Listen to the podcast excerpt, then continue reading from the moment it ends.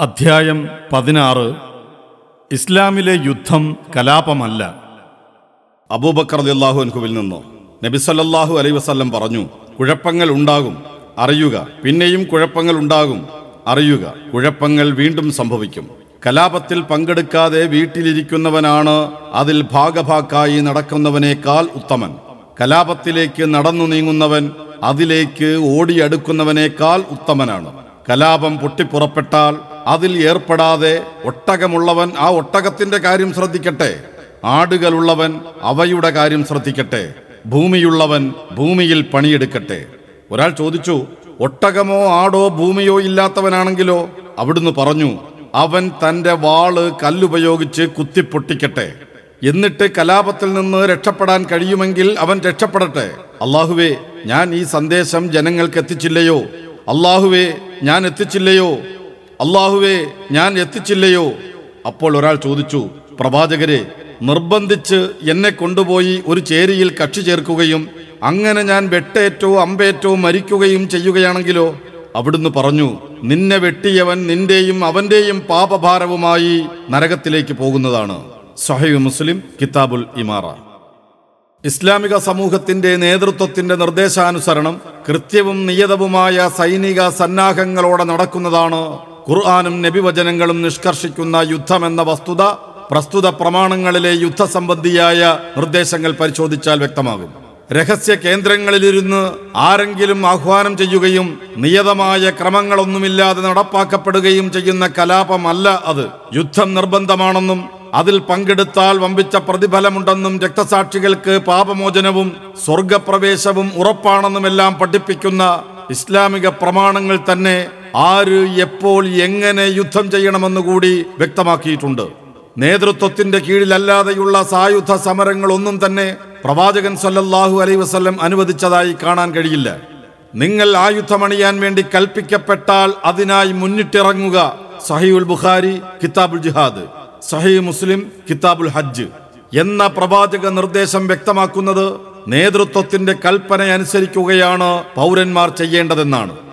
പൗരന്മാർക്ക് കൽപ്പന നൽകുവാൻ അധികാരമുള്ള നേതൃത്വമാണ് അവരോട് ആയുധമണിയുവാൻ പറയേണ്ടതെന്നും അങ്ങനെയുള്ള നേതൃത്വത്തിന്റെ നിർദ്ദേശമുണ്ടായാൽ ആയുധമണിയേണ്ടത് പൗരന്മാരുടെ ബാധ്യതയാണെന്നും ഇത് വ്യക്തമാക്കുന്നു. ഏതെങ്കിലും ഒരു ഭൂഭാഗത്ത് തങ്ങൾ ഉദ്ദേശിക്കുന്ന നിയമങ്ങൾ നടപ്പാക്കുവാനുള്ള അധികാരമോ തങ്ങളുടെ അനുയായികളുടെ പോലും മേൽ ശിക്ഷാവിധികൾ നടത്താനുള്ള നിയതമായ അവകാശമോ ഇല്ലാത്ത സ്വന്തമായ മേൽവിലാസം പോലും രഹസ്യമായി വെക്കാൻ വിധിക്കപ്പെട്ട നേതൃത്വത്തിന് കീഴിൽ നടക്കുന്ന കലാപമല്ല പൗരന്മാരുടെ മേൽ അവകാശവും അധികാരവുമുള്ള നേതൃത്വത്തിന് കീഴിൽ നടക്കുന്ന നിയമങ്ങൾ അനുസരിച്ചുകൊണ്ട് നടത്തുന്ന സായുധ സമരമാണ് ഇസ്ലാം അനുവദിക്കുകയും മഹത്വവൽക്കരിക്കുകയും ചെയ്തിട്ടുള്ളത്. നിയതമായ നേതൃത്വത്തിന് കീഴിലാണ് ഇസ്ലാം അനുവദിച്ച യുദ്ധമെന്ന് പ്രവാചകൻ സല്ലല്ലാഹു അലൈ വസല്ലം വ്യക്തമാക്കിയിട്ടുണ്ട്. അബൂ ഹുറൈറ റളിയല്ലാഹു അൻഹുവിൽ നിന്ന് നബി സല്ലല്ലാഹു അലൈ വസല്ലം പറഞ്ഞു ഇമാം ഒരു പരിച മാത്രമാകുന്നു. അദ്ദേഹത്തിന്റെ പിന്നിൽ നിന്ന് യുദ്ധം ചെയ്യപ്പെടുകയും അദ്ദേഹത്തെ കൊണ്ട് സംരക്ഷിക്കപ്പെടുകയും ചെയ്യും. ഇനി അദ്ദേഹം അള്ളാഹുവെ സൂക്ഷിക്കാൻ കൽപ്പിക്കുകയും നീതിപൂർവം വർത്തിക്കുകയും ചെയ്താൽ അതിന് അദ്ദേഹത്തിന്റെ പ്രതിഫലമുണ്ട്. ഇനി മറ്റു വല്ലതിനുമാണ് അദ്ദേഹം കൽപ്പിക്കുന്നതെങ്കിൽ അതിന്റെ കുറ്റം അയാൾക്കുണ്ട്. സഹീ മുസ്ലിം കിതാബുൽ ഇമാറ. യുദ്ധ സന്ദർഭത്തിലാണെങ്കിലും അല്ലെങ്കിലും എല്ലാം നേതൃത്വത്തെ അനുസരിക്കേണ്ടത് പൗരന്മാരുടെ എല്ലാം ബാധ്യതയാണെന്നാണ് മുഹമ്മദ് നബി സല്ലാഹു അലൈ വസല്ലം പഠിപ്പിച്ചത്. നേതൃത്വം യുദ്ധസന്നദ്ധരാകാൻ ആവശ്യപ്പെട്ടാൽ അതും അനുസരിക്കേണ്ടത് അവരുടെ എല്ലാം ബാധ്യതയാണെന്നാണ് നടയെ ഉദ്ധരിച്ച ഹദീസ് വ്യക്തമാക്കുന്നത്. നേതൃത്വത്തെ അനുസരിക്കുന്നതിന്റെ പ്രാധാന്യത്തെക്കുറിച്ച് വ്യക്തമാക്കുന്ന ചില ഹദീസുകൾ കാണുക. അബൂഹുറൈറ റളിയല്ലാഹു അൻഹുവിൽ നിന്നോ നബി സല്ലല്ലാഹു അലൈഹി വസല്ലം അരുളി ആര് എന്നെ അനുസരിച്ചുവോ അവൻ അള്ളാഹുവെ അനുസരിച്ചു. ആര് എന്നെ ധിക്കരിച്ചുവോ അയാൾ അള്ളാഹുവെ ധിക്കരിച്ചു. ആര് അമീറിനെ അനുസരിച്ചുവോ അയാൾ എന്നെ അനുസരിച്ചു. ആര് അമീറിനെ ധിക്കരിച്ചുവോ അയാൾ എന്നെ ധിക്കരിച്ചു. സഹീ മുസ്ലിം കിതാബുൽ ഇമാറ. ഉമ്മ ഹുസൈനിൽ നിന്നോ അവർ പറയുന്നത് ഞാൻ കേട്ടു. വിടവാങ്ങൽ ഹജ്ജിൽ നബിസല്ലാഹു അലൈ വസ്ലമയോടൊപ്പം ഞാൻ ഹജ്ജ് ചെയ്തു. അവിടെ വെച്ച് നബിസല്ലാഹു അലൈ വസല്ലം ഒട്ടേറെ കാര്യങ്ങൾ സംസാരിച്ചു. തുടർന്ന് അവിടുന്ന് പറയുന്നത് ഞാൻ കേട്ടു. അള്ളാഹുവിന്റെ ഗ്രന്ഥപ്രകാരം നയിക്കുന്ന അവയവങ്ങൾ ഛേദിക്കപ്പെട്ട ഒരടിമയാണ് നിങ്ങൾക്ക് നേതാവാക്കപ്പെട്ടതെങ്കിൽ പോലും കറുത്ത നിറമുള്ള എന്ന് അവർ പറഞ്ഞെന്ന് എനിക്ക് തോന്നുന്നു. അയാളുടെ കൽപ്പനകൾ നിങ്ങൾ കേൾക്കുകയും അനുസരിക്കുകയും ചെയ്യുക. സഹി മുസ്ലിം കിതാബുൽ ഇമാറ. ഇബിന് ഉമർ അള്ളാഹു അൻഹുവിൽ നിന്ന് നബി സല്ലല്ലാഹു അലൈഹി വസല്ലം പറഞ്ഞു തനിക്ക് ഇഷ്ടകരവും അനിഷ്ടകരവുമായ വിഷയത്തിലെല്ലാം ഒരു മുസ്ലിം കേൾക്കുകയും അനുസരിക്കുകയും ചെയ്യേണ്ടതുണ്ട്. തെറ്റായ കാര്യം കൽപ്പിക്കപ്പെട്ടാൽ ഒഴികെ. തെറ്റായ കാര്യം കൽപ്പിക്കപ്പെട്ടാൽ അവനത് കേൾക്കുകയോ അനുസരിക്കുകയോ ചെയ്യരുത്. സഹയു മുസ്ലിം കിതാബുൽ ഇമാറ. വായിലുൽ ഹദറബിയിൽ നിന്ന് സലമത്ത് ബിൻ സയ്യിദുൽ ജോഫി നബിസല്ലാഹു അലൈഹി വസല്ലമയോട് ചോദിച്ചു അള്ളാഹുവിന്റെ പ്രവാചകരെ ഞങ്ങളുടെ അവകാശങ്ങൾ തടഞ്ഞു വെക്കുകയും തങ്ങളുടെ അവകാശങ്ങൾ ഞങ്ങളോട് ചോദിച്ചു വാങ്ങുകയും ചെയ്യുന്ന ഭരണാധികാരികളെ കുറിച്ച് അങ്ങയുടെ അഭിപ്രായം എന്താണ്? അവരോട് എപ്രകാരം വർത്തിക്കണമെന്നാണ് അങ്ങ് ഞങ്ങളോട് കൽപ്പിക്കുന്നത്.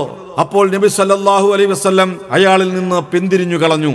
അയാൾ വീണ്ടും ചോദിച്ചപ്പോൾ നബി സല്ലാഹു അലൈ വസ്ല്ലം പിന്നെയും അയാളിൽ നിന്ന് തിരിഞ്ഞു കളഞ്ഞു.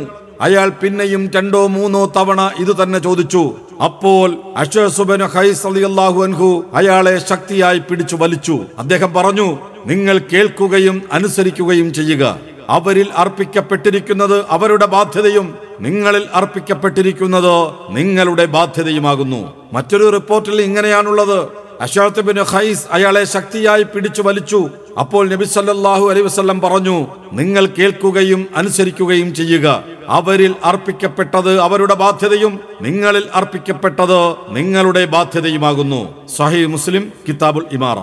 ഔഫ് മാലിക് റതി അള്ളാഹു അൻഹുവിൽ നിന്ന് നബി സല്ലാഹു അലൈ വസ്ലം അരുളി നിങ്ങളുടെ നേതാക്കളിൽ ഉത്തമർ നിങ്ങൾ അവരെയും അവർ നിങ്ങളെയും പരസ്പരം ഇഷ്ടപ്പെടുന്നവരാണ്. അവർ നിങ്ങൾക്കും നിങ്ങൾ അവർക്കും വേണ്ടി പ്രാർത്ഥിക്കുന്നവരുമാണ്. നിങ്ങളുടെ നേതാക്കളിൽ നീജർ നിങ്ങൾ അവരെയും അവർ നിങ്ങളെയും വെറുക്കുന്നവരും പരസ്പരം ശപിക്കുന്നവരുമാണ്.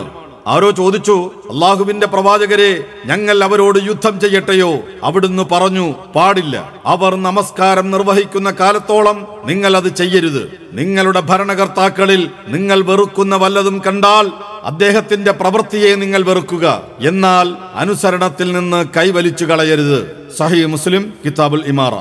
അബൂഹുറൈറ റളിയല്ലാഹു അൻഹുവിൽ നിന്നോ നബി സല്ലല്ലാഹു അലൈഹി വസല്ലം പ്രസ്താവിച്ചു അനുസരണം കൈവെടിയുകയും സംഘടനയെ വേർപിരിയുകയും അങ്ങനെ ആ നിലയിൽ മരിക്കുകയും ചെയ്തവന്റേത് ജാഹിലിയ മരണമാണ്.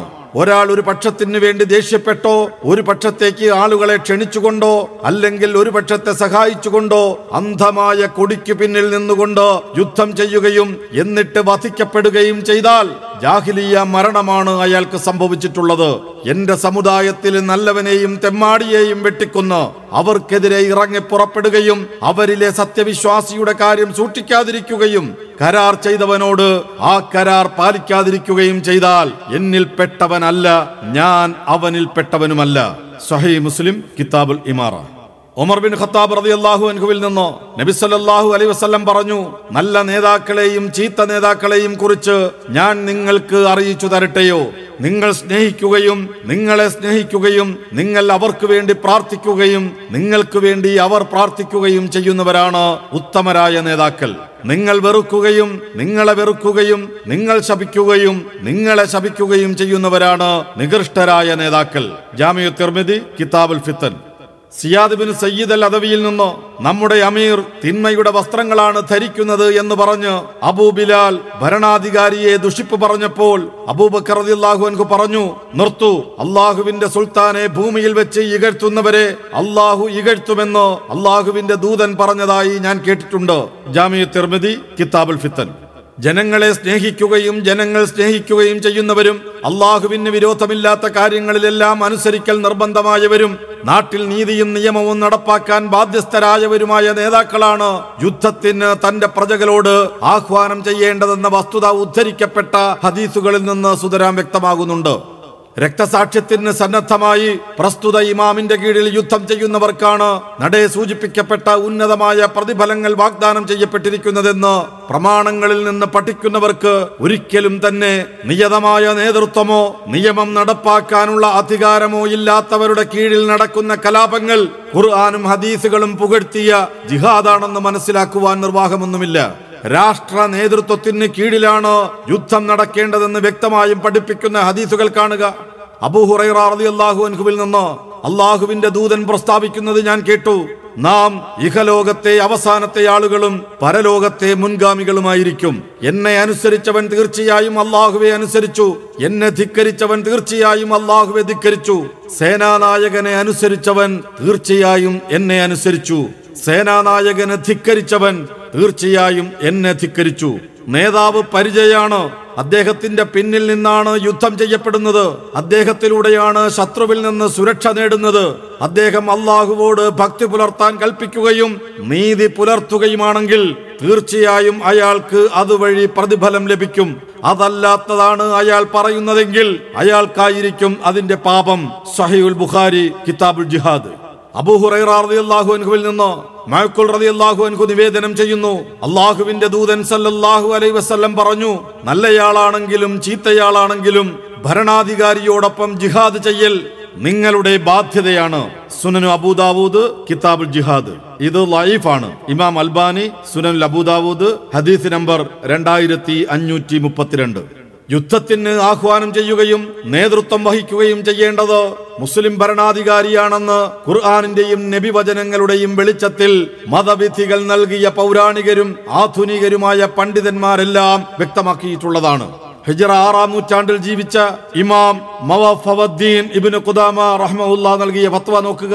ഭരണാധികാരിയുടെ കൈകളാലും ഗവേഷണത്തിന്റെ ഇജിത്തിഹാദിന്റെ അടിസ്ഥാനത്തിലുമാണ് ജിഹാദ് നടക്കേണ്ടത്.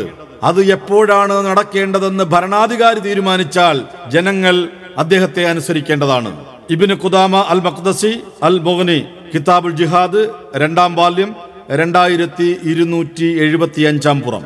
ഹനഫി പണ്ഡിതനായ ഇമാം സഫർ അഹമ്മദ് ഉസ്മാനി ഹിജറ ആയിരത്തി മുന്നൂറ്റി പത്തിൽ ജനിച്ച് ആയിരത്തി മുന്നൂറ്റി തൊണ്ണൂറ്റിനാലിൽ മരണപ്പെട്ട അദ്ദേഹം പറയുന്നത് ഇങ്ങനെയാണ്. മഴക്കൂലിന്റെ ഹദീസിൽ നിന്ന് ഭരണാധികാരിയോടൊപ്പം ജിഹാദ് ചെയ്യൽ നിർബന്ധമാണെന്ന് വ്യക്തമാകുന്നുണ്ട്. അബൂബക്കർ റളിയല്ലാഹു അൻഹു തന്റെ പിൻഗാമിയായി ഉമർ റളിയല്ലാഹു അൻഹുവിനെ നിശ്ചയിച്ചതുപോലെ മുൻ ഭരണാധികാരിയാൽ നാമനിർദ്ദേശം ചെയ്യപ്പെടുന്ന ഭരണാധികാരിയാണെങ്കിലും പണ്ഡിതന്മാരും സമൂഹത്തിലെ വേണ്ടപ്പെട്ടവരും കൂടിയാലോചിച്ച് തീരുമാനമെടുക്കപ്പെടുന്ന ഭരണാധികാരിയാണെങ്കിലും അയാളോടൊപ്പം പ്രജകൾ ജിഹാദ് ചെയ്യേണ്ടതാണ്. അതിർത്തികൾ സംരക്ഷിക്കുവാനോ ജനങ്ങളുടെ അഭിമാനം സംരക്ഷിക്കുവാനോ രാഷ്ട്രീയ അധികാരം ഉപയോഗിച്ച് സൈന്യത്തെ സംഘടിപ്പിക്കുവാനോ അധികാരവും ശക്തിയും ഉപയോഗിച്ച് മർദ്ദിതർക്ക് നീതി നേടിക്കൊടുക്കുവാനോ കഴിയാത്ത ഒരാളെ പണ്ഡിതന്മാരും സമൂഹത്തിലെ വേണ്ടപ്പെട്ടവരും കൂടി നേതാവായി നിശ്ചയിച്ചാലും അയാൾ ഭരണാധികാരിയെന്നോ അഥവാ അമീറെന്നോ നേതാവെന്നോ അഥവാ ഇമാമെന്നോ വിളിക്കപ്പെടാൻ അർഹനല്ലെന്നാണ് എന്റെ അഭിപ്രായം. ഭരണാധികാരത്തിന്റെയും നേതൃത്വത്തിന്റെയും അടിസ്ഥാനം അധികാരത്തിലും അവകാശത്തിലുമാണ് എന്നതിനാലും നേതാവെന്ന് വിളിക്കപ്പെടുന്നത് കൊണ്ട് മാത്രം അവ കൈവരുകയില്ല എന്നതുകൊണ്ടുമാണ് ഇത്. അത്തരം ഒരാൾക്ക് അനുസരണ പ്രതിജ്ഞ ചെയ്യുവാനോ അയാളെ അനുസരിക്കുവാനോ ജനങ്ങൾ ബാധ്യസ്ഥരല്ല. അയാളോടൊപ്പം ചേർന്ന് ജിഹാദ് ചെയ്യുവാനും പാടില്ല. ഇന്ത്യൻ പണ്ഡിതനായ ഇമാം ഹമീദുദ്ദീൻ ഫറാഹിയുടെ ക്രിസ്താബ്ദം ആയിരത്തി എണ്ണൂറ്റി അറുപത്തിരണ്ടിൽ ജനിച്ച് ആയിരത്തി തൊള്ളായിരത്തി മുപ്പതിൽ മരണപ്പെട്ട അദ്ദേഹത്തിന്റെ വീക്ഷണം ഇങ്ങനെയാണ്.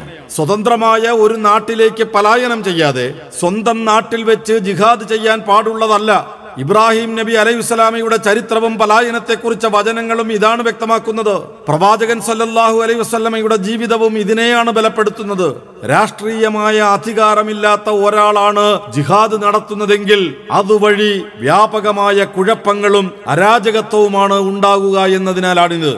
പൗരാണിക പണ്ഡിതന്മാരുടെ വീക്ഷണങ്ങളെ പരാമർശിച്ച ശേഷം ആധുനിക കർമ്മശാസ്ത്ര ഗ്രന്ഥകാരനായ സയ്യിദ് സാബിഖ് ക്രിസ്താബ്ദം ആയിരത്തി തൊള്ളായിരത്തി പതിനഞ്ചിൽ ജനിച്ച് രണ്ടായിരത്തിൽ മരിച്ച അദ്ദേഹം ഈ വിഷയത്തെ ക്രോഡീകരിക്കുന്നത് ഇങ്ങനെയാണ്. സാമൂഹിക ബാധ്യതകളിൽ അഥവാ ഫർദ് കിഫായിൽ ഭരണാധികാരിക്ക് നിർബന്ധമായ കാര്യങ്ങളുടെ ഉദാഹരണങ്ങളാണ് ജിഹാദും ശിക്ഷാവിധികളുടെ നിർവഹണവും.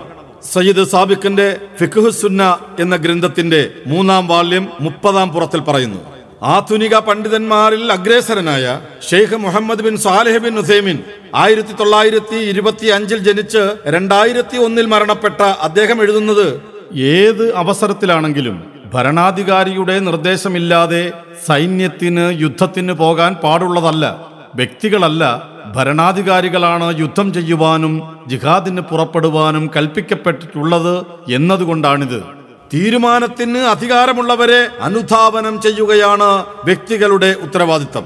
ഇമാമിന്റെ അനുവാദമില്ലാതെ ഒരാളും യുദ്ധത്തിന് ഇറങ്ങി പുറപ്പെടാൻ പാടുള്ളതല്ല. പ്രതിരോധം ആവശ്യമുള്ളപ്പോഴല്ലാതെ ശത്രുക്കൾ പൊടുന്നനെ ജനങ്ങളെ ആക്രമിക്കുകയും അവർ അത്തരം തിന്മകൾ ഭയപ്പെടുകയും ചെയ്യുന്നുവെങ്കിൽ അവർക്ക് സ്വയം പ്രതിരോധിക്കാവുന്നതാണ്. അത്തരം അവസരങ്ങളിൽ പ്രതിരോധത്തിന് വേണ്ടിയുള്ള പോരാട്ടം ഒരു വൈയക്തിക ബാധ്യതയായി തീരും എന്നതുകൊണ്ടാണിത്. ഭരണാധികാരികളുടെ ഉത്തരവാദിത്തമാണ് ജിഹാദ് സംബന്ധിയായ കാര്യങ്ങൾ എന്നതിനാലാണ് വ്യക്തികൾക്ക് യുദ്ധം അനുവദനീയമല്ലാതിരിക്കുന്നതിന്റെ ഒന്നാമത്തെ കാരണം. ഭരണാധികാരിയുടെ അനുവാദമില്ലാതെ യുദ്ധത്തിന് പുറപ്പെടൽ അയാളുടെ അവകാശങ്ങളെ ലംഘിക്കുകയും പരിധി വിടലുമായി തീരുന്നു. ഭരണാധികാരിയുടെ സമ്മതമില്ലാതെ യുദ്ധം ചെയ്യാൻ ജനങ്ങളെ അനുവദിച്ചാൽ അത് വ്യാപകമായ കുഴപ്പങ്ങളിലേക്കാണ് നയിക്കുക. കുതിരയെ സജ്ജമാക്കുവാനും യുദ്ധം ചെയ്യുവാനും ആഗ്രഹിക്കുന്നവരെയെല്ലാം അതിനനുവദിച്ചാൽ അതുമൂലമുണ്ടാകുന്ന വിപത്തുകൾ ചില്ലറയൊന്നുമല്ല. ശത്രുവിനെതിരെ എന്ന വ്യാജേന ഭരണാധികാരിക്കെതിരെ ആയുധമെടുക്കുവാനും മറ്റും ജനസമൂഹങ്ങൾക്കെതിരെ കലാപങ്ങൾ അഴിച്ചുവിടുവാനുമായിരിക്കും ചിലർ ശ്രമിക്കുക. സത്യവിശ്വാസികളായ രണ്ട് വിഭാഗം തമ്മിൽ സംഘട്ടനത്തിലാവുകയാണെങ്കിൽ അവർ തമ്മിൽ ചെഞ്ചിപ്പുണ്ടാക്കുക വിശുദ്ധ ഖുർആൻ നാൽപ്പത്തി ഒൻപതാം അധ്യായം ഒൻപതാം സൂക്തം. എന്നാണ് അള്ളാഹുവിന്റെ കൽപ്പന. ഈ മൂന്ന് കാരണങ്ങളാലും അതല്ലാത്ത മറ്റ് കാര്യങ്ങളാലും ഭരണാധികാരിയുടെ അനുവാദമില്ലാതെ യുദ്ധം ചെയ്യൽ അനുവദനീയമല്ല. സൗദി അറേബ്യയിലെ ഉന്നതരായ പണ്ഡിതന്മാരുടെ സഭയായ അൽ ലജ്നുത്തുൽ ബുഹൂത്തുൽ ഇൽമിയ വൽ ഇഫ്താ ഇവിഷയകമായി നൽകിയ ഫത്വ ഇങ്ങനെയാണ്. അള്ളാഹുവിന്റെ വചനത്തിന്റെ ഔന്നത്യത്തിനും ഇസ്ലാം മതത്തെ സംരക്ഷിക്കുന്നതിനും അത് എത്തിച്ചു കൊടുക്കുകയും പ്രചരിപ്പിക്കുകയും ചെയ്യുന്നതിനുള്ള സൗകര്യമൊരുക്കുന്നതിനും അതിന്റെ പവിത്രത കാത്തു സൂക്ഷിക്കുന്നതിനും വേണ്ടി ജിഹാദ് ചെയ്യൽ അത് ചെയ്യാൻ സാധിക്കുന്നവരുടെ എല്ലാം കടമയാണ്. അതിനായുള്ള സംഘത്തെ ഒരുക്കുകയും സംഘടിപ്പിക്കുകയും അയക്കുകയും ചെയ്യുന്നത് കൃത്യതയോടെയും അച്ചടക്കത്തോടെയും ആകാതിരുന്നാൽ അത് അരാജകത്വത്തിനും കുഴപ്പങ്ങൾക്കും കാരണമാകുകയും ദൗർഭാഗ്യകരമായ പരിണിതിയിൽ ചെന്നെത്തുന്ന അവസ്ഥയുണ്ടാവുകയുമാണ് ചെയ്യുക. അതിനാൽ ജിഹാദിന് തുടക്കം കുറിക്കുകയും സജ്ജീകരിക്കുകയും ചെയ്യേണ്ടത് മുസ്ലിം ഭരണാധികാരിയുടെ കർത്തവ്യമാണ്. അതിന് പ്രചോദിപ്പിക്കുകയാണ് പണ്ഡിത ധർമ്മം ഭരണാധികാരി ജിഹാദിനൊരുങ്ങുകയും മുസ്ലിങ്ങളെ സംഘടിപ്പിക്കുകയും ചെയ്താൽ അയാളുടെ വിളിക്ക് ഉത്തരം നൽകേണ്ടത് അതിന് സാധിക്കുന്നവരുടെ എല്ലാം കടമയാണ്. അള്ളാഹുവിനെ കണ്ടുമുട്ടാൻ ആത്മാർത്ഥമായി ആഗ്രഹിച്ചും സത്യത്തെ സഹായിക്കാനാകുമെന്ന് പ്രതീക്ഷിച്ചും ഇസ്ലാമിനെ സംരക്ഷിക്കണമെന്ന് ആഗ്രഹിച്ചും കൊണ്ടാണ് അത് ചെയ്യേണ്ടത്. ജിഹാദിനു വേണ്ടി വിളിക്കപ്പെട്ടാൽ കാരണങ്ങളൊന്നുമില്ലാതെ അതിൽ നിന്നൊഴിഞ്ഞു നിൽക്കുന്നത് കുറ്റകരമാണ്. സൗദി അറേബ്യയുടെ മതകാര്യ വകുപ്പ് മന്ത്രിയും പ്രഗത്ഭ പണ്ഡിതനുമായ ഷെയ്ഖ് സാലിഹ് ആൽ ഷെയ്ഖും ഇക്കാര്യം അസന്ദിഗ്ധമായി തുറന്നു പ്രഖ്യാപിച്ചിട്ടുണ്ട്. മുസ്ലിം ഭരണാധികാരികൾക്ക് മാത്രമേ ജിഹാദിനു വേണ്ടി ആഹ്വാനം ചെയ്യാൻ അവകാശമുള്ളൂ. പണ്ഡിതന്മാർക്കോ മറ്റാർക്കെങ്കിലുമോ അതിനുള്ള അധികാരമില്ല. ഭരണാധികാരികളല്ലാത്തവർ ജിഹാദിന് ആഹ്വാനം ചെയ്താൽ അത് വമ്പിച്ച കുഴപ്പങ്ങൾക്കും അരാജകത്വത്തിനുമാണ് നിമിത്തമാവുക. ഭരണാധികാരിയുടെ സമ്മതമില്ലാതെ ആരെങ്കിലും ജിഹാദിന് ആഹ്വാനം ചെയ്താൽ അയാൾ ഇസ്ലാമിക തത്വങ്ങൾക്ക് എതിര് പ്രവർത്തിക്കുകയാണ് ചെയ്യുന്നത്. അമുസ്ലിങ്ങളുമായി കരാറുകളും സന്ധികളും ഉണ്ടാക്കുക ഭരണാധികാരിയുടെ നിയമപരമായ അധികാര പരിധിയിൽ വരുന്ന കാര്യങ്ങളാണ് പ്രമാണങ്ങളും പണ്ഡിതന്മാരുടെ ഏകോപിച്ച അഭിപ്രായങ്ങളും വ്യക്തമാക്കുന്നത്. ഭരണാധികാരികളെ അനുസരിക്കൽ നിർബന്ധവും അവരോട് അനുസരണക്കേട് കാണിക്കുന്നത് ഗുരുതരമായ അപരാധവുമാണ് എന്നാണ്. ഭരണാധികാരിയുടെ നേതൃത്വത്തിൽ മുസ്ലിങ്ങൾ അച്ചടക്കത്തോടെയും ആത്മാർത്ഥതയോടെയും നടത്തുന്ന പടയോട്ടമാണ് ജിഹാദായി തീരുന്ന യുദ്ധം.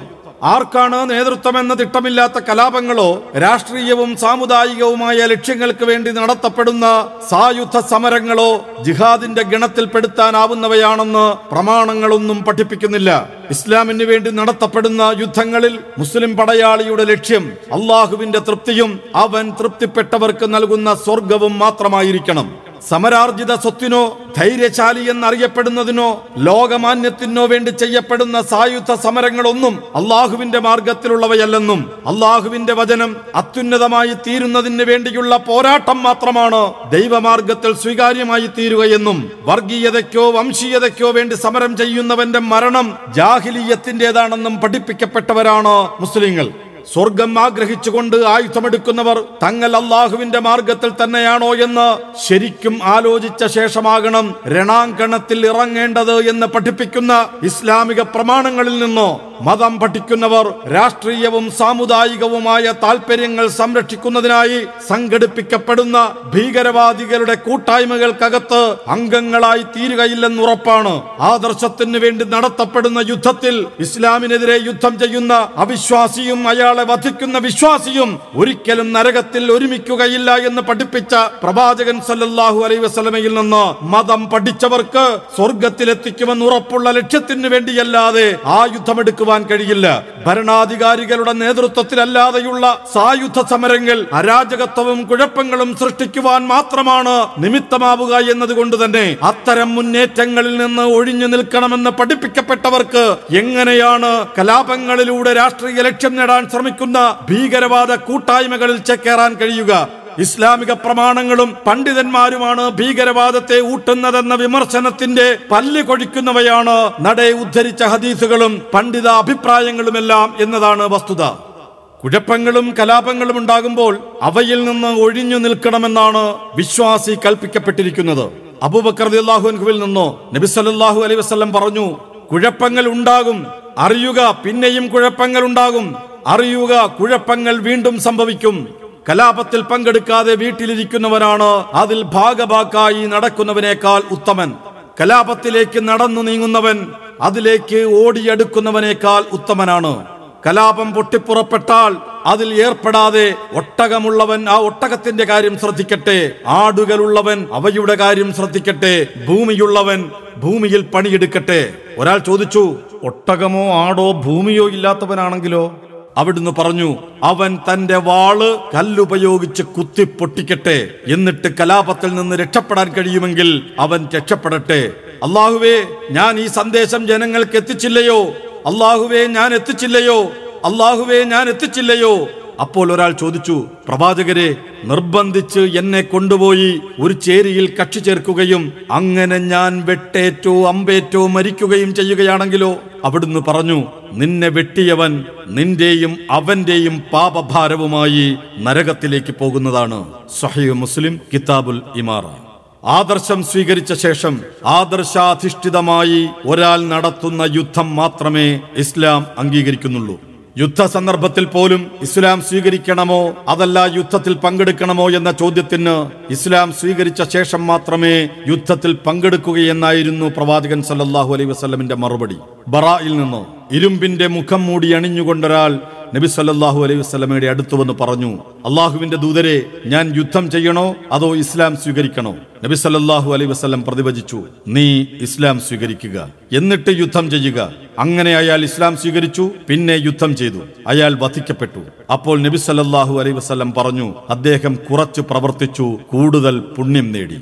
സഹയുൽ ബുഖാരി കിതാബുൽ ജിഹാദ്. ധീരനും ശൂരനുമാണെന്ന് പ്രസിദ്ധനായ വ്യക്തിയായിരുന്നിട്ട് പോലും മുസ്ലിമായിട്ടില്ലാത്ത ഒരാളുടെ സഹായം തനിക്ക് ബദറിൽ ആവശ്യമില്ലെന്ന് വ്യക്തമാക്കിയ മുഹമ്മദ് നബി സല്ലാഹു അലൈ വസ്ല്ലം ആദർശത്തിന് വേണ്ടി മാത്രമായിരിക്കണം മുസ്ലിങ്ങൾ ആയുധമെടുക്കേണ്ടതെന്ന് പഠിപ്പിക്കുകയാണ് ചെയ്തത്. ആദർശത്തിന് വേണ്ടിയല്ലാതെ ആയുധമെടുക്കുകയും മറ്റുള്ളവരെ വധിക്കുകയും ചെയ്യുന്നത് ഗുരുതരമായ പാപമാണെന്ന് നബി സല്ലാഹു അലൈ വസ്ല്ലം തെര്യപ്പെടുത്തിയിട്ടുണ്ട്. പരലോകത്ത് ആദ്യമായി വിധി തീർപ്പുണ്ടാക്കുക കൊലക്കുറ്റത്തിനായിരിക്കും എന്നും ആദരണീയരായ നിരപരാധികളുടെ രക്തം ചിന്താതിരിക്കുന്നിടത്തോളം സത്യവിശ്വാസിക്ക് ദീനിന്റെ വിശാലത ലഭിച്ചുകൊണ്ടിരിക്കും എന്നും പഠിപ്പിച്ച മുഹമ്മദ് നബി സല്ലാഹു അലൈ വസ്ല്ലം. അന്യായമായി രക്തം ചിന്തുന്നത് മഹാപാപമാണെന്ന വസ്തുതയാണ് വ്യക്തമാക്കുന്നത്. ഒരു നിരപരാധിയുടെ രക്തം ചിന്തുന്നത് മാനവരാശിയെ മുഴുവനായി വധിക്കുന്നതിന് സമാനമാണ് എന്നാണല്ലോ ഖുർആാനിക പാഠം. അള്ളാഹുവിന്റെ മാർഗത്തിലുള്ള സമരത്തിലല്ലാതെ ഒരാളെ കൊന്നാൽ അതിന് ശിക്ഷിക്കപ്പെടുക തന്നെ ചെയ്യുമെന്ന് വ്യക്തമാക്കുന്ന ഒരു ഹദീസ് നോക്കുക. അബ്ദുല്ലാഹിബിൻ മസ്ഊദ് റളിയല്ലാഹു അൻഹുവിൽ നിന്ന് നബി സല്ലല്ലാഹു അലൈഹി വസല്ലം പറഞ്ഞു അന്ത്യനാളിൽ ഒരാൾ മറ്റൊരാളുടെ കൈ പിടിച്ച് അള്ളാഹുവിന് മുമ്പിൽ വന്ന് പറയും നാഥ ഇയാൾ എന്നെ വധിച്ചു നിന്നെ മഹത്വപ്പെടുത്തുന്നതിന് വേണ്ടിയാണ് ഞാൻ അയാളെ കൊന്നത് എന്ന് അയാൾ മറുപടി പറയും. അത് എനിക്കുള്ളത് തന്നെയാണ് എന്ന് അപ്പോൾ അള്ളാഹു പറയും. അതിനുശേഷം മറ്റൊരാൾ തന്റെ കൊലയാളിയുടെ കൈ പിടിച്ചുകൊണ്ട് കടന്നു വന്ന് പറയും ഇയാൾ എന്നെ വധിച്ചു. എന്തിനാണ് ഇയാളെ കൊന്നത് എന്ന അള്ളാഹുവിന്റെ ചോദ്യത്തിന് ഇന്നതിനെയും ഇന്നതിനെയും എല്ലാം മഹത്വപ്പെടുത്താനാണ് ഞാനത് ചെയ്തത് എന്നാണ് കൊലയാളി മറുപടി പറയുക. അത് അവയ്ക്കൊന്നുമുള്ളതല്ലോ അയാൾ ചെയ്ത പാപത്തിന്റെ ഫലം അയാൾക്ക് മേൽ തന്നെയായിരിക്കും എന്ന് അപ്പോൾ അള്ളാഹു പറയും. സുനനു നസായി കിതാബുൽ മുഹാറബ. ശത്രുക്കൾക്കെതിരെ എന്ന രീതിയിൽ ആരംഭിക്കുന്ന കലാപങ്ങൾ പലപ്പോഴും സ്വന്തക്കാരായി പരിഗണിക്കപ്പെടുന്നവർക്കെതിരെ തിരിയുന്ന അവസ്ഥയിലേക്കാണ് പരിണമിക്കാറുള്ളത്. കലാപങ്ങളുടെ പൊതുവായ പരിണതിയാണത്. ബൂർഷാസിക്കും അതിനെ വളർത്തുന്ന സാർ ഭരണത്തിനുമെതിരെ സംഘടിപ്പിക്കപ്പെട്ട ബോൾഷെവിക് വിപ്ലവവും വഴിതിരിഞ്ഞ് കമ്മ്യൂണിസ്റ്റ് നേതാക്കളെ കൊന്നൊടുക്കുന്നതിൽ എത്തിച്ചേർന്ന ചരിത്രം ഒരു ഉദാഹരണമാണ്. ഭീകരവാദവും ഇതേ പരിണിതിയിൽ എത്തിച്ചേരാറുണ്ട് പലപ്പോഴും. സാമ്രാജ്യത്വത്തിനെതിരെ എന്ന ലേബലിൽ സംഘടിപ്പിക്കപ്പെടുന്ന കലാപങ്ങൾ മുസ്ലിങ്ങളെ കൊന്നൊടുക്കുന്ന അവസ്ഥയിൽ എത്തിച്ചേരുന്നത് നിയതമായ നേതൃത്വത്തിന്റെ അഭാവമുള്ളതുകൊണ്ടാണ്. ഭരണാധികാരികൾ കൃത്യമായ ലക്ഷ്യത്തിനു വേണ്ടി നയിക്കുന്ന യുദ്ധങ്ങൾക്ക് ഇത്തരം അപജയങ്ങൾ ഉണ്ടാവുകയില്ല. ആഭ്യന്തര ശത്രുക്കളായി മുദ്രകുത്തി മുസ്ലിങ്ങളെ കൊന്നൊടുക്കുന്ന വിധാനത്തിൽ എത്തിച്ചേരുന്നവർ പലപ്പോഴും ഇക്കാര്യത്തിലുള്ള പ്രവാചക നിർദ്ദേശങ്ങളുടെ ഗൗരവത്തെക്കുറിച്ച് ഓർക്കാറില്ല. അബ്ദുമൂസ റളിയല്ലാഹു അൻഹുവിൽ നിന്ന് നബി സല്ലാഹു അലൈ വസ്ലം പറഞ്ഞു രണ്ട് മുസ്ലിങ്ങൾ പരസ്പരം വാൾ ഉപയോഗിച്ച് പോരാടുകയും അതിൽ ഒരാൾ വധിക്കപ്പെടുകയും ചെയ്താൽ രണ്ടുപേരും നരകത്തിലാണ്. അള്ളാഹുവിന്റെ ദൂതരെ കൊലയാളിയുടെ ശിക്ഷയെക്കുറിച്ച് ഞങ്ങൾക്ക് മനസ്സിലായി. എന്നാൽ കൊല്ലപ്പെട്ടവന്റെ അവസ്ഥ എന്താണ്? അദ്ദേഹം പറഞ്ഞു അവനും തന്റെ സുഹൃത്തിനെ കൊല്ലാൻ ആഗ്രഹിച്ചിരുന്നു. സഹിൽ ബുഖാരി കിതാബുൽ ഫിത്തൻ. അഹ്നഹ് ഇബ്നു ഖൈസിൽ നിന്ന് ഒരാളെ ഉദ്ദേശിച്ച് ഞാൻ പുറത്തിറങ്ങി. വഴിമധ്യേ അബൂബക്കർ അള്ളാഹു അൻഹു എന്നെ കണ്ടപ്പോൾ ചോദിച്ചു അഹ്നഫ് താങ്കൾ എങ്ങോട്ടാണ്? റസൂലിന്റെ പിതൃവ്യപുത്രൻ അലി റളിയല്ലാഹു അൻഹുവിനെ സഹായിക്കാൻ ഉദ്ദേശിച്ച് പുറപ്പെട്ടതാണ്. ഞാൻ അറിയിച്ചു. അബൂബക്കർ അൻഹു അപേക്ഷിച്ചു അഹ്നഫ് താങ്കൾ മടങ്ങിപ്പോവുക. രണ്ട് വിശ്വാസികൾ വാളെടുത്ത് ഏറ്റുമുട്ടിയാൽ കൊന്നവനും കൊല്ലപ്പെട്ടവനും നരകത്തിലാണെന്ന് നബി സല്ലല്ലാഹു അലൈഹി വസല്ലം പറയുന്നത് ഞാൻ കേട്ടിട്ടുണ്ട്. ഞാൻ ചോദിച്ചു കൊന്നവൻ നരകത്തിൽ തന്നെ കൊല്ലപ്പെട്ടവൻ എന്ത് പിഴച്ചു? അവിടുന്ന് പറഞ്ഞു തന്റെ കൂട്ടുകാരനെ കൊല്ലണമെന്ന് അവൻ ഉദ്ദേശമുണ്ടായിരുന്നല്ലോ. സുനൻ നിസായി കിതാബുൽ മുഹാറബ. ഇബിന് ഉമർ അള്ളാഹു അൻഹുവിൽ നിന്ന് അള്ളാഹുവിന്റെ ദൂതർ പറഞ്ഞു ഞാൻ പോയതിനു ശേഷം പരസ്പരം കഴുത്തറുത്തുകൊണ്ട് നിങ്ങൾ സത്യനിഷേധികൾക്കിടയിലേക്ക് തിരിച്ചു പോകരുത്. ഒരാളും അയാളുടെ പിതാവിന്റെയോ സഹോദരന്റെയോ പാപത്തിന് പകരമായി ശിക്ഷിക്കപ്പെട്ടുകൂടാ. പരസ്പരം കഴുത്തറുക്കുന്നത് സത്യനിഷേധത്തിലേക്കുള്ള തിരിച്ചുപോക്കാണെന്നും നരകപ്രവേശനത്തിന് കാരണമാകുന്ന പാപമാണെന്നും പഠിപ്പിക്കപ്പെട്ടവർക്ക് ആഭ്യന്തര ശത്രുക്കളെ ഉന്മൂലനം ചെയ്യുവാനെന്ന പേരിൽ മുസ്ലിങ്ങളെ കൊന്നൊടുക്കുന്ന പരിണതിയിലേക്ക് ആ പതിക്കുന്ന ഭീകര പ്രവർത്തനങ്ങളിൽ എത്തിച്ചേരാൻ കഴിയുന്നതെങ്ങനെ? ബോധപൂർവം വിശ്വാസികളെ വധിച്ചവർക്ക് പശ്ചാത്താപം പോലുമില്ലെന്നാണ് പ്രവാചകൻ സല്ലല്ലാഹു അലൈഹി വസല്ലം പഠിപ്പിച്ചതെന്ന കാര്യം പ്രത്യേകം എടുത്തു പറയേണ്ടതാണ്. സയ്യിദ് ഇബ്നു ജുബൈർ അള്ളാഹു അൻഹുവിൽ നിന്നോ ഇബിനു അബ്ബാസ് അള്ളാഹു അൻഹുവിനോട് ഞാൻ ചോദിച്ചു ഒരു വിശ്വാസിയെ ബോധപൂർവം വധിച്ചവന് പശ്ചാത്തപിക്കാനാകുമോ? അദ്ദേഹം പറഞ്ഞു ഇല്ല ഞാൻ സൂറത്തുൽ ഫുർഖാനിലെ അള്ളാഹുവോടൊപ്പം വേറെ ഒരു ദൈവത്തെയും വിളിച്ചു പ്രാർത്ഥിക്കാത്തവരും അള്ളാഹു പവിത്രമാക്കി വെച്ചിട്ടുള്ള ജീവനെ ന്യായമായ കാരണത്താലല്ലാതെ ഹനിച്ചു കളയാത്തവരും വ്യഭിചരിക്കാത്തവരുമാകുന്നു അവർ. ആ കാര്യങ്ങൾ വല്ലവനും ചെയ്യുന്ന പക്ഷം അവൻ പാപഫലം കണ്ടെത്തുക തന്നെ ചെയ്യും. ഇരുപത്തിയഞ്ചാം അധ്യായം അറുപത്തിയെട്ടാം സൂക്തം അദ്ദേഹത്തെ ഓതിക്കേൽപ്പിച്ചു അപ്പോൾ അദ്ദേഹം പറഞ്ഞു ഈ വചനം മക്കയിൽ അവതരിപ്പിക്കപ്പെട്ടതാണ്. മദീനയിൽ അവതരിപ്പിക്കപ്പെട്ട ആരെങ്കിലും ഒരു സത്യവിശ്വാസിയെ മനഃപൂർവം കൊലപ്പെടുത്തുന്ന പക്ഷം അവനുള്ള പ്രതിഫലം നരകമാകുന്നു. അവൻ അതിൽ നിത്യവാസിയായിരിക്കും. അവന്റെ നേരെ അള്ളാഹു കോപിക്കുകയും അവനെ ശപിക്കുകയും ചെയ്തിരിക്കുന്നു. കനത്ത ശിക്ഷയാണ് അവനു വേണ്ടി അള്ളാഹു ഒരുക്കി വെച്ചിട്ടുള്ളത്. നാലാം അധ്യായം തൊണ്ണൂറ്റിമൂന്നാം സൂക്തം. നേരത്തെ അവതരിപ്പിക്കപ്പെട്ട ഈ വചനത്തിലെ വിധിയെ ദുർബലപ്പെടുത്തിയിട്ടുണ്ട്. സഹി മുസ്ലിം കിതാബ് തഫ്സീർ. ഒരാൾ വധശിക്ഷ അർഹിക്കുന്ന കുറ്റം ചെയ്താൽ പോലും അയാളെ വധിക്കുക വ്യക്തിയുടെ അവകാശമല്ലെന്നും അത് ചെയ്യേണ്ടത് രാഷ്ട്ര സംവിധാനമാണെന്നും മുസ്ലിങ്ങളെ വധിക്കുന്നവർക്ക് പശ്ചാത്താപമില്ലെന്നും അവർ നരകത്തിലെറിയപ്പെടുകയാണ് ചെയ്യുന്നതെന്നുമാണ് ഈ ഹദീസ് വ്യക്തമാക്കുന്നത്. ഓരോരുത്തർക്കും കുറ്റം വിധിച്ച് അവർക്ക് മേൽ ശിക്ഷ നടപ്പാക്കുന്ന ഭീകരവാദത്തിന്റെ രീതി ഇസ്ലാമിക പ്രമാണങ്ങൾക്ക് പരിചയമുള്ളതല്ലെന്നാണ് ഇതെല്ലാം വ്യക്തമാക്കുന്നത്. അനിവാര്യമായ സാഹചര്യത്തിൽ രാഷ്ട്ര സംവിധാനമാണ് യുദ്ധം ചെയ്യേണ്ടതെന്നും ആദർശ സംരക്ഷണത്തിനും സ്വാതന്ത്ര്യത്തിനും വേണ്ടിയാകണം പ്രസ്തുത യുദ്ധമെന്നും രാഷ്ട്രീയമോ വർഗീയമോ ആയ ലക്ഷ്യങ്ങൾക്ക് വേണ്ടിയാകരുത് അതെന്നും പഠിപ്പിക്കുകയും അങ്ങനെയുള്ള യുദ്ധങ്ങൾ ഉണ്ടാകുമ്പോൾ അതിൽ പങ്കെടുക്കുവാൻ വിശ്വാസികളെ പ്രേരിപ്പിക്കുകയും പ്രചോദിപ്പിക്കുകയും ചെയ്യുന്ന ഇസ്ലാമിക പ്രമാണങ്ങളെ സന്ദർഭത്തിൽ നിന്ന് അടർത്തിയെടുത്ത് ദുർവ്യാഖ്യാനിച്ചുകൊണ്ടല്ലാതെ അവ ഭീകരവാദത്തിനും കലാപങ്ങൾക്കും കാരണമാവുന്നവയാണെന്ന് വസ്തുനിഷ്ഠമായി സമർത്ഥിക്കുവാൻ ഒരാൾക്കും കഴിയില്ലെന്ന് തീർച്ചയാണ്. ഖുർആാനും നബിവചനങ്ങളും മഹത്വവൽക്കരിക്കുകയും ഉന്നതമായ പ്രതിഫലമുണ്ടെന്ന് സന്തോഷ വാർത്ത അറിയിക്കുകയും ചെയ്ത പോരാട്ടവും രക്തസാക്ഷ്യവും ഒന്നും രാഷ്ട്രീയമോ വർഗീയമോ ആയ ലക്ഷ്യങ്ങൾക്ക് വേണ്ടിയുള്ളവയല്ലെന്നതിന് പ്രവാചകൻ സല്ലല്ലാഹു അലൈഹി വസല്ലം നയിക്കുകയും പറഞ്ഞയക്കുകയും ചെയ്ത യുദ്ധങ്ങളെ കുറിച്ച സത്യസന്ധമായ വിവരണങ്ങൾ സാക്ഷ്യം വഹിക്കുകയും ചെയ്യുന്നുണ്ട്. വിശുദ്ധമായ ലക്ഷ്യത്തിന് വേണ്ടി വിപുലമായ മാർഗങ്ങൾ ഉപയോഗിച്ചുകൊണ്ട് നടത്തേണ്ടതെന്ന് പ്രവാചകൻ സല്ലല്ലാഹു അലൈഹി വസല്ലം പഠിപ്പിച്ച ധർമ്മ സമരത്തെ വക്രീകരിച്ച് അവതരിപ്പിച്ചുകൊണ്ട് അവയെല്ലാം കലാപങ്ങളായിരുന്നുവെന്ന് വരുത്തി തീർക്കാൻ ശ്രമിക്കുന്നവർ ചരിത്ര വസ്തുതകളെ തമസ്കരിക്കുകയാണ് ചെയ്യുന്നത്. പ്രവാചക ചരിത്രം സത്യസന്ധമായി മുൻധാരണയില്ലാതെ വായിക്കുന്നവർക്കെല്ലാം പ്രസ്തുത തമസ്കരണങ്ങൾ അർത്ഥമില്ലാത്തതാണെന്ന് ബോധ്യപ്പെടും. ഇസ്ലാം വിരോധത്താൽ മനസ്സു തന്നെ വളഞ്ഞുപോയവരുടെ ഹൃദയം തുറക്കാൻ പ്രസ്തുത തെളിവുകളൊന്നും മതിയാവുകയില്ല. അവനെക്കുറിച്ച് ഖുർആൻ പറഞ്ഞത് ആവർത്തിക്കുക മാത്രമേ നമുക്കും നിർവാഹമുള്ളൂ. مثلهم كمثل الذي استوقد نارا فلما أضاءت ما حوله ذهب الله بنورهم ذهب الله بنورهم وتركهم في ظلمات لا يبصرون. صم بكم عمي فهم لا يرجعون. അവരെ ഉപമിക്കാവുന്നത് ഒരാളോടാകുന്നു.